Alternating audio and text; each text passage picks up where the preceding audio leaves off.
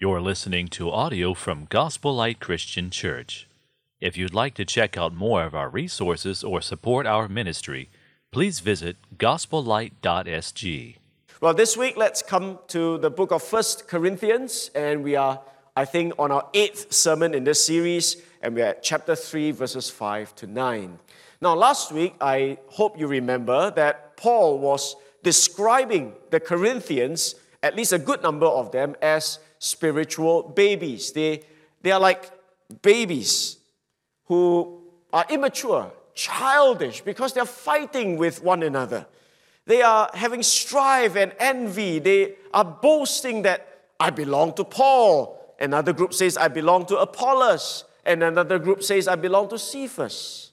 They were trying to prove a sense of superiority over another. And so the church was facing the threat of divisions and strife. Paul, in the passage that is before us today, would say, actually, this comparison, this com- competition one with another is not wise. It's actually very foolish. It's very unnecessary. And he's going to show that by means of an illustration. He's going to show an agricultural example of farming. And he's going to say that really there's no reason for you to boast in Paul or Apollos or in Cephas, in any of these human leaders, because the point of this story is that only God gives the growth. So if you want to boast, boast only in God. That's the main point he's going to strike here.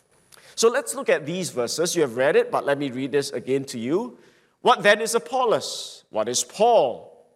Well, they are simply servants through whom you believed, as the Lord assigned to each. I planted, Apollos watered, but God gave the growth. So neither he who plants nor he who waters is anything, but only God who gives the growth. He who plants and he who waters are one, and each will receive his wages according to his labor. For we are God's fellow workers, you are God's field, and that is where we end the reading. Now, a few things I think would be helpful for you to remember as Paul gives this illustration. Number one, he talks about himself, he talks about Apollos, and he says we are like servants. So this is the parallel there. The pastors, the teachers, the leaders of the church like himself and Apollos, they are likened to be servants, and specifically servants in the field, servants who will plant, servants who will water. And they are servants, not owners, because they will be the ones who will receive wages according to his labor from the owner. They are fellow workers in the field. Then we see a second reference, and that is the church. The church is God's field. Just as farmers work on the fields, the pastors will work amongst God's people, works amongst the church. So that's the second thing you might want to know. The third thing you may want to know is that these farmers and the owner is looking forward to growth. That is the fruit or the crops from the land. Now, I think the best way to understand what these crops or fruit or growth would represent is that of faith. Now, this takes some reading because you've got to be following us in our series to be able to Uh, arrive at that quite easily, because earlier on in First Corinthians chapter two, just a chapter earlier, Paul says, my ministry amongst you, my goal is so that your faith might not rest in the wisdom of men, but in the power of God. So the goal of Christian ministry is really faith in God's people. The goal and what we look forward to in pastoral ministry is that you may come to faith in Jesus Christ and that you may grow in your faith. So Paul says the illustration here is that the workers, the servants, the owner, they are all looking forward to faith, like how they are looking forward to crops grown in a field. And then the final parallel you may want to see is that God alone is the one who gives growth. And if you don't understand this, he says it twice, and he puts an intensifier there, only God who gives the growth. During this COVID season, many people are stuck at home and some find new hobbies to entertain themselves with. And I realized that a lot of people have begun to buy plants and, and uh, they want to develop that green finger in them, as it were. My wife has some plants at home. I'm terrible with plants. I don't bother with them. I think they're so boring. They don't change. They don't, well, at least they change too slowly for my liking. Um, But she has some plants at home, and I see the amount of effort she has to put in to her plants. When there's a sun, she'll bring them up under the sun, and when it rains, she has to bring them in, and she'll have to apply fertilizer and insecticide and everything. But I think my wife will be the first to say, while she look forward, she looks forward to seeing growth, she will never be able to guarantee growth. She'll never be able to create growth, because I see that sometimes she's bewildered. She's puzzled. How come I've done so much for these plants, but they are not growing, but they look like they're dying? Something might have gone wrong, you say, but it's a humbling realization that whilst we can create the con- conditions for growth, ultimately we do not dictate, guarantee, nor create growth. Growth is only from God. So, just a kind of a bringing it, bringing it all together, Paul is saying here that the leaders like himself, Apollos, Cephas, they are like servants in the field. Some will plant and some will water. Then he says that the church is like the field they work upon. So just as farmers work on the field, pastors, leaders would serve amongst God's people. Then he says crops here are likened to that of faith coming up from the lives of God's people. And he concludes by saying that the giver of growth is God alone. So what do we learn? Well, a few observable facts, I think. Number one, we see that there is a diversity in ministry in the church. That is to say, there are some who will serve like Paul. He started the church. He's the one whom God used to begin the ministry in the city of Corinth. And then it is followed up by Apollos. So there is a diversity here. Different people, maybe a little bit different role, and serving at different times. But the point is this. It is about a teamwork. And there is no one, in a sense, who is indispensable. Paul left, but there is Apollos. And so I think there is a humbling effect that we need to observe from this simple point. There is a diversity. Um, I, I think it's a bit similar maybe to he, what we see here in Gospel Light. God used Pastor Paul to begin this church, and by his grace, I take over the ministry. But we look forward to another successor in time who will take over the ministry here, because this is not my church, nor Pastor Paul's church. It, it is God's church. So some plant, some water, but ultimately it is God who gives the increase. And maybe that's true for your life, isn't it? Your own spiritual life. Your own spiritual life is the result, the blossoming of your faith is the result of many different leaders in your life. It might be your Sunday school teacher. It might be your parent, it might be your youth leader, your young adult leader, it might be your pastor from a previous church or from a previous, previous church. I know many of you have been kind of a, had a journey in different churches, but God has used different people who have done different things for you in different times to see the crops arise in you. Well, it is well said, it takes a village to raise a child, and God has used different people to be a blessing to you. There is a diversity that we read in these verses. So we give thanks to God for the different people who have labored in our lives. Well, secondly, there is a unity. Though there is a diversity of people, there's a Paul, there's an Apollos, but there is a unity here because Paul says, he who plants and he who waters are one. We are in the same team. And then he goes on to say, we are God's fellow workers. I hope that as we serve God, we do not see fellow servants as competitors. I, I know that's a tendency. because that's a tendency in the church at Corinth. Paul and Apollos, they don't see themselves as competitors. They are collaborators. But the church saw them and took advantage of that and made it as a kind of competition. I hope we will never see that in our church. I hope that a particular care group won't say, our care group is better than your care group, or my ministry is better than your ministry. We are all one, serving God together. We are God's fellow workers. The third thing, I think, which is obvious as well, is that there must be humility in ministry. Um, growth is not what we can engineer. It's not what we can create.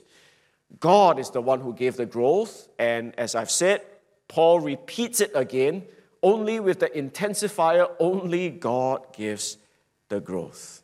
So it's not your pastor who is so great. It is not anyone who is so great. It's God who is so great. So if you want to boast, boast in God alone. There is a fascination, I think, with big-name pastors. There's a fascination with pastors who come from big churches, who lead big churches. But the point here is the church is big, not because the pastor is big, but because God has assigned to that pastor, in His mercy, a greater flock to be responsible for. I think that's, again, what is found in the text. Who are we, Paul and Apollos? Simply servants, through whom you believed, as the Lord assigned to each. So let there be no pride, no ego in the way we serve. Now, I think the quarrel, the strife, the envy that is happening in the church at Corinth is in no small part because they may be comparing the size of the ministry of Paul and Apollos. Oh, I belong to Paul. Look at his ministry. So many people, so many of us believed because of him. And then another group says, but we belong to Apollos. He also has a sizable group. Now, that must be one of the points that they were fighting one with another, because Paul here is saying, who is Paul? Who is Apollos? We are just farmers, we are planters, we are waterers, but it is God alone who gives the increase. It is very carnal, it is very unwise, it is very foolish for you to compare numbers, because God is the one who gives the increase. So, only God gives the increase, or only God gives the growth, and I want to end off with just a few observational points. The implications here are that, number one, we ought to consider our role in ministry. What is the role of a Christian in serving God? Well, I use the word serving, and I think the word here we must always remember is the word servants. Now, there are no superstars in God's kingdom except God Himself, because we are all servants. Paul is probably the most impressive, if I may say. He's the most used, most uh, amazing servant apart from the Lord Jesus Christ we read of in Scripture. But Paul himself says, I'm not a superstar. I'm just a servant. And I think that is the proper regard we must give to people serving. I, I want to say this. I don't think it is healthy for the church to place too high a regard on their leaders. Now, don't get me wrong. I'm not saying please despise your pastor. I, I'm not t- telling you or teaching you, please insult your pastor. Uh, I don't think we should despise the office of a pastor, but we should never idolize a leader. I think that is very clear. Paul is saying we are just servants, don't idolize us. That's the, that's the point. The Bible does teach the church to remember their leaders, to support their leaders, to honor their leaders. I think there is a balance we must strike. We should never idolize them, but we should never despise them. We should properly regard them. And I think the word servants is the most appropriate one. I thank God in Gospel Light, we do not have this problem of um, having our leaders elevated to a very high position as if they, they are a super class of people. I, I'm glad that in our church, we don't have dedicated reserved car park lots for the pastors. I- I'm glad that I can be with you and not feel like I'm a weird creature amongst you. We are all fellow servants of the Lord Jesus Christ. I therefore find it very uncomfortable that in our modern church culture, there seems to be, I, I think it's true, but I, and it's sad, but I think there seems to be a culture where leaders of the church, pastors of the church, have to brag about himself or his ministry. Have you heard that before? I, I've been to conferences. Conferences are where different church pastors will gather together. And, and one of the things that I find tragic is when the pastor seems to talk a lot about his academic achievements, the size of his church, the number of books he has written, and how influential his ministry is. I wonder why there is a pressure to do so. I, there was a season in my life, I almost believed that that is the right way to do so because he has a large ministry. He has an influential ministry. And it seems like the way to get an influential ministry is to boast. That's saying it as bluntly as I can. Now, I, I think that, that bragging is done subtly. Not so obvious, but if you listen close enough, he is bragging. And when I think about it after a while, and when I observe other pastors who do not seem to need to brag, I realize that's a carnal mentality that must be avoided. Paul says, who are we? We're just servants. I pray that our ministry here at Gospel Light, your ministry in your care group, in your children's church, in your Bible study, will always be undergirded with this mindset. We are just servants. Let's not brag about ourselves.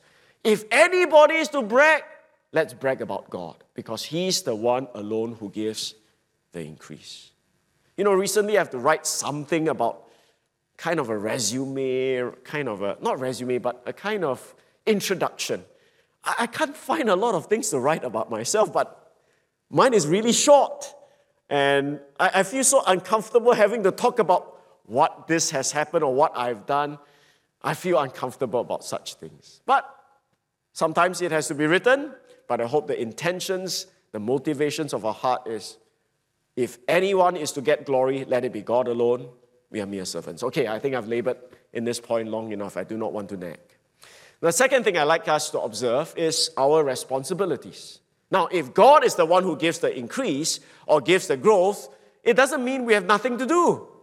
Just as a farmer would acknowledge that it must be God who gives the growth, he does not sit around and do nothing. So what are our responsibilities? Paul says, I planted, Apollos watered, but God gave the growth. So we need to be about planting and watering. Now, I think Paul is saying, just as farmers sow and water, pastors and preachers, leaders, they need to be evangelizing and teaching and preaching and praying. I, I think that's the parallel there. Now, I know this text is specifically for the leaders, but I think the principle is applicable also for all who are followers of Jesus Christ. So what is our responsibility? To teach, to preach, to pray, to disciple. I think that's clear. The Great Commission is given in Matthew twenty-eight. Jesus told the church, "Go therefore and make disciples of all nations." You, you don't have to ask God, God, what do you want me to do in my life? You, you don't have to wait for a voice. You don't have to wait for a vision, because the Bible, Jesus says it very clearly. He says to the leaders, and by inference, to the followers of the leaders, because he says, do so unto the end of the age. The apostles have all died. But the church is to carry on this great commission of making disciples of all people. So that is our task. That is our responsibility. And at the same time, Jesus earlier also said, I will build my church. Now, I know many gospel writers, you are familiar with this paradigm, but I'll repeat this again. we, the church, are responsible for making disciples. And Jesus himself promises he will build a church. So let's be very clear about our roles and responsibilities. The church, you and I, we are to be making disciples. The building of the church, the growth of the church, and when we say church, it's not about the building, it's about people. Whose responsibility is that? Jesus. You see that? But the problem with many of us is that we think the opposite. We think that Jesus is the one who makes disciples and we are to build the church. So what do church leaders do? They have church growth tactics. They dim the lights. They play nice music. They kind of do a lot of things just to get people in, and they hope that when people get in, somehow Jesus will make disciples amongst the people who come in. But we've got the wrong way around. The right way is that we go about making disciples, teaching, preaching, praying, and then whether God grows the church, it's up to Him. But my task is to water and to plant. You get that?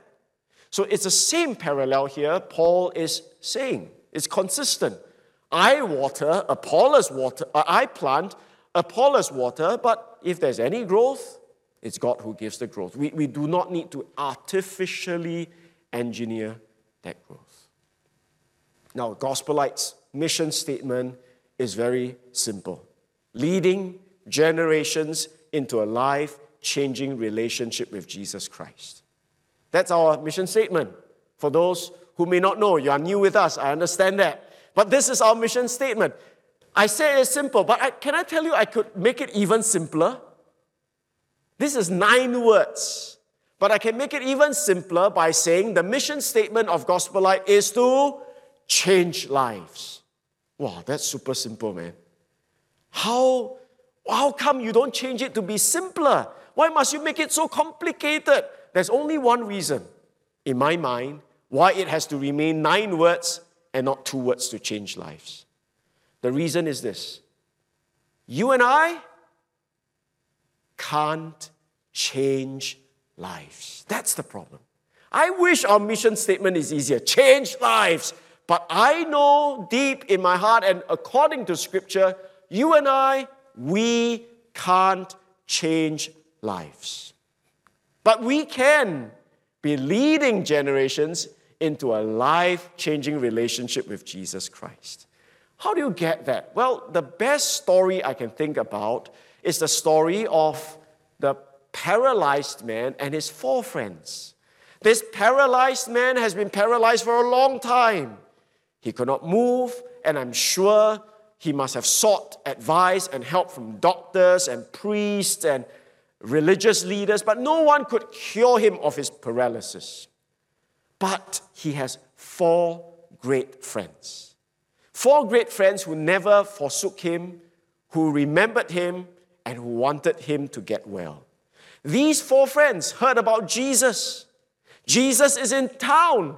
They heard about how Jesus could change lives, how Jesus could heal. And so these four friends took up the stretcher and brought this man to Jesus. Now, the story you can read in Matthew nine, Mark two, they were very creative because it was so packed. They went up to the roof, dug a hole, and lowered this man right in front of Jesus so that Jesus could heal this man. I ask you, where is the church in this story? Very simple. The church is found in the four friends. And what is the job of the four friends? Bring this man to Jesus. Why? Because we can't heal this man, but we know Jesus can. You know, the church has to understand we can't change people's lives, but we can bring them to Jesus who can. That's why our mission is leading generations into a life-changing relationship with Jesus Christ. We are all stretcher bearers. When I was in the army, we practiced carrying the stretcher with someone on it. It's hard work. It's not easy. There are times you feel like giving up. But you've got to bring this man to the doctor who can heal him. That's our job. Teaching, discipling, praying, they're not easy things to do. Just like planting and watering the plants and the crops, it's not an easy thing to do. You've got to get out under the sun, rain or shine. But if you do it persistently, faithfully, perhaps in God's mercy, you will see the increase. And my prayer for our church, for my own life too, is that we will be faithful in our responsibility, leading people, leading generations, leading the young, the old, regardless of race, to a life-changing relationship with Jesus, pointing them to Jesus. And you know, that's a great ministry to have. I've been a pastor for, well, let me get my bearings right, uh, for fifteen years now. And uh, I think for most part of these fifteen years, I have never felt stressed. I've never felt like, wow, the burden of pastoral ministry is so heavy. I've never felt that. Why? Because I believe that whilst I need to labor, the results are not up to me. I don't feel stressed if the church grows or shrinks, because I understand, by the grace of God, He is the one who gives the increase. He's the one who assigns, and we do not have to be people who are stressed up or highly strung because of results. I, I hope that will be the same for you. Maybe you are teaching your care group, you are leading your, your care group, your Bible study, and you see numbers up and down, and you know your emotions will go up and down together with the numbers. You know how it is. Well, it is inevitable somehow, but I think what really is helpful is to remember we are just servants, and God is the one who gives the increase. All right? So, only God gives the growth. Um, our role, not to be superstars, not to brag, but just to serve quietly, faithfully, not trying to put ourselves up front there. Our responsibility, very simple. We are to plant and we are to water. But let's trust God with the increase. It's not up to us. Finally, I think in this story, we see our reward. Um, servants labor for a reward, right? That's what is pointed out here. Each will receive his wages according to his labor. Now, this is important because one of the temptations we face is that we want to get something out of ministry. And in this case, there may be people who want to serve so that they may look good before others. Paul is saying, don't you do that because your wages will come from your master later on. Just focus on being faithful today. Now, there's nothing wrong with looking or serving with an eye towards reward. Some people think, no, no, no, I should serve only because Jesus loves me. I think that is the main reason why we should serve. But God in His Scripture has seen it fit to also motivate us with rewards. So whilst I serve because Jesus first gave His life for me, it is not wrong also to have an eye towards the reward that is to come. Uh, recently, I found out that one of my classmates uh, had was featured in Channel News Asia Luxury. Channel News Asia is quite big. Uh. Channel News Asia Luxury, uh, even bigger, because his house was featured in C N A Luxury. Wow, uh, my, my, my, my, my jaw dropped, you know. Wow, this friend, I mean, he's he's in my same, well, in medicine, we are divided into different clinical groups, like small groups, right? And he's in my same clinical group. I, I mean, we are good friends and, and so on. I thought, wow, he has this, I would say, a mansion, man. And I thought to myself, oh, maybe I could have been like that, leh. I could have gotten his house instead. But very quickly, I, I, well, these things happen whenever I, I hear about my friends. I think you've heard it many times before. But very quickly, it is also very important to be reminded or reminding myself, my reward is not about things in this lifetime. They will pass. I, I guarantee you, fast forward, I do not know how long, ten thousand years from now, I'm not sure when Jesus is coming back, but fast forward to the time when Jesus returns and beyond, there will be no Singapore. And there will be no mention that I was talking about. It will all be gone. Because the Bible says there will be a new heaven and new earth. The old will melt away like a fervent heat. All right, so whatever you try to accumulate in this world, let me tell you what's going to happen to them. Smithereens. It will all melt away. If that's what you live for, well, that's what you live for. But I, I, I don't want to live for something that passes. By the grace of God, He has allowed me to see the value of eternal things. I hope you too. And I think those who serve God, this is our great joy and anticipation. I'm not sure what the reward is. I'm not sure exactly what it is. But I know it will be very worth it. And Paul is saying, if we are to serve God, don't hanker for that bit of fame and pride and ego trip we can have in this life. It's not worth it. Just plant. Just water. And if there's growth, it's God. But for you,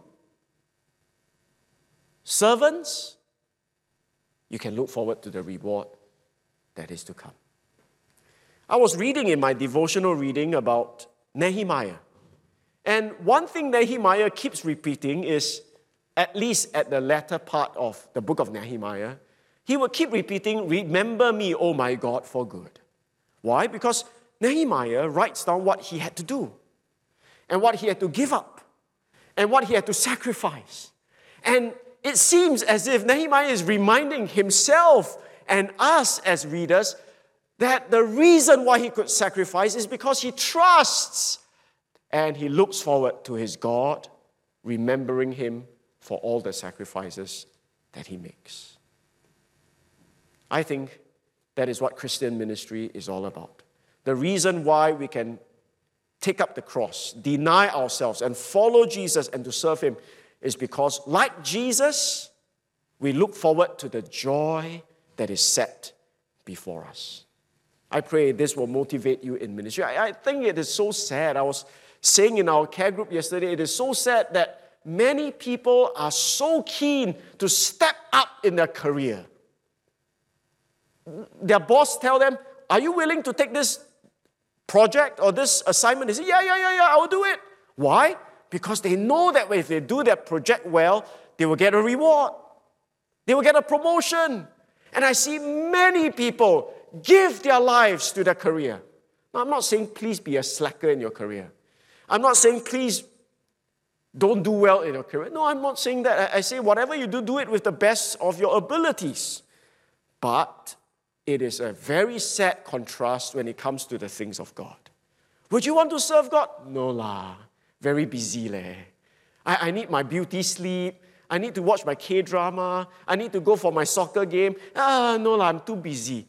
And there is a total disconnect with the way they dedicate themselves to the career and with the way we serve God. I, I think it's a shame when there is a perpetual lack of workers. Now, I know that the Bible says the harvest is plenteous, the laborers are few. I know that, but I hope it will not be you. I hope it will not describe you. I hope it will not be that, oh, it's not worth serving God. I can't think of anything better to do in this life than to serve God. Can you? Can you think logically? Can you think of anything better for your life than to serve God? I can't. I really can't. And I pray that we would apply ourselves diligently to ministry, therefore. So, this is a simple illustration Paul gave. But I think the main point is, only God gives the growth. Please don't boast in Paul. Please don't boast in Apollos. There are no superstars. There is only God who gives the increase. Let's acknowledge that God uses different people. There is a diversity. But we all serve God together in unity. We are all on the same team. And so let's have a healthy dose of humility. Let's understand that we are mere servants, Let's do our job well, let's disciple well, let's teach well, let's pray well, because one day God will reward his people very handsomely.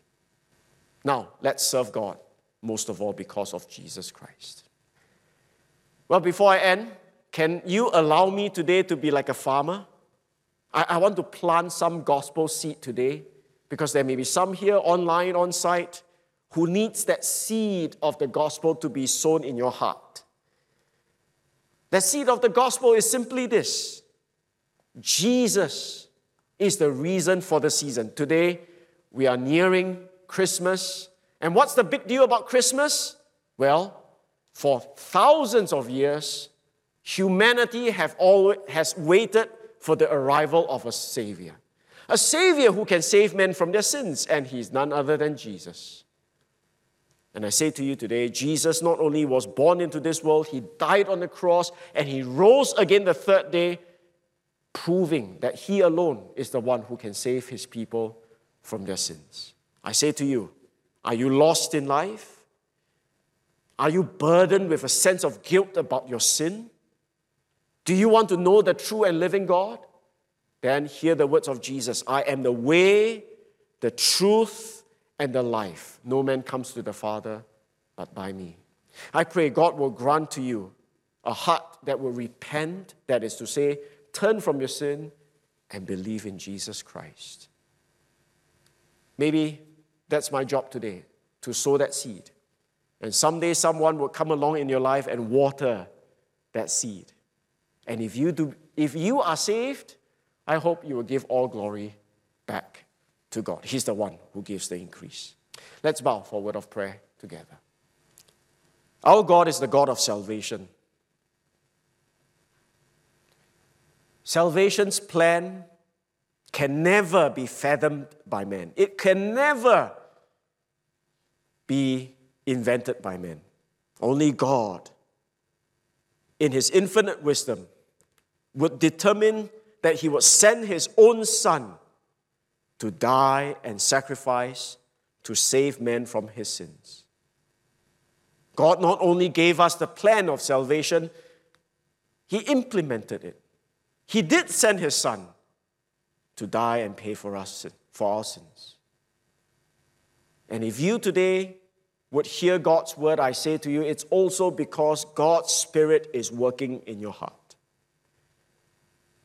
So, Gospelites, if there be any blessing in your care group, in your ministry, or in Gospel Light Christian Church, let us not boast in man. Let us not go around and tell people how great our ministry is, how influential we are, how many people we have. Well, let's all boast alone in God. Even if we are to tell people, let's determine in our hearts to say, let all glory be to God alone. Perhaps today you are not yet a believer. I pray that you will hear these words, these simple but powerful words: I am the way, the truth, and the life. No man comes to the Father but by me. The words of Jesus. I pray Gospel Light will be a church where everyone is eager and, if I may say, dying to serve God, because you know that there is no better way to live your life than to serve the King of Kings. Spurgeon said, if God has called you to be a missionary, that is to say, someone who carries the message of the gospel, do not stoop to become a king. To Spurgeon, even a king is too low a status for the child of God. Would you pray about discipling someone, serving someone, evangelizing to someone today? Let us all be willing to sow, to plant, to water. And one day, we will have the joy of seeing the increase and then hearing our Master say, well done, you good and faithful servant. Father, thank you for this morning.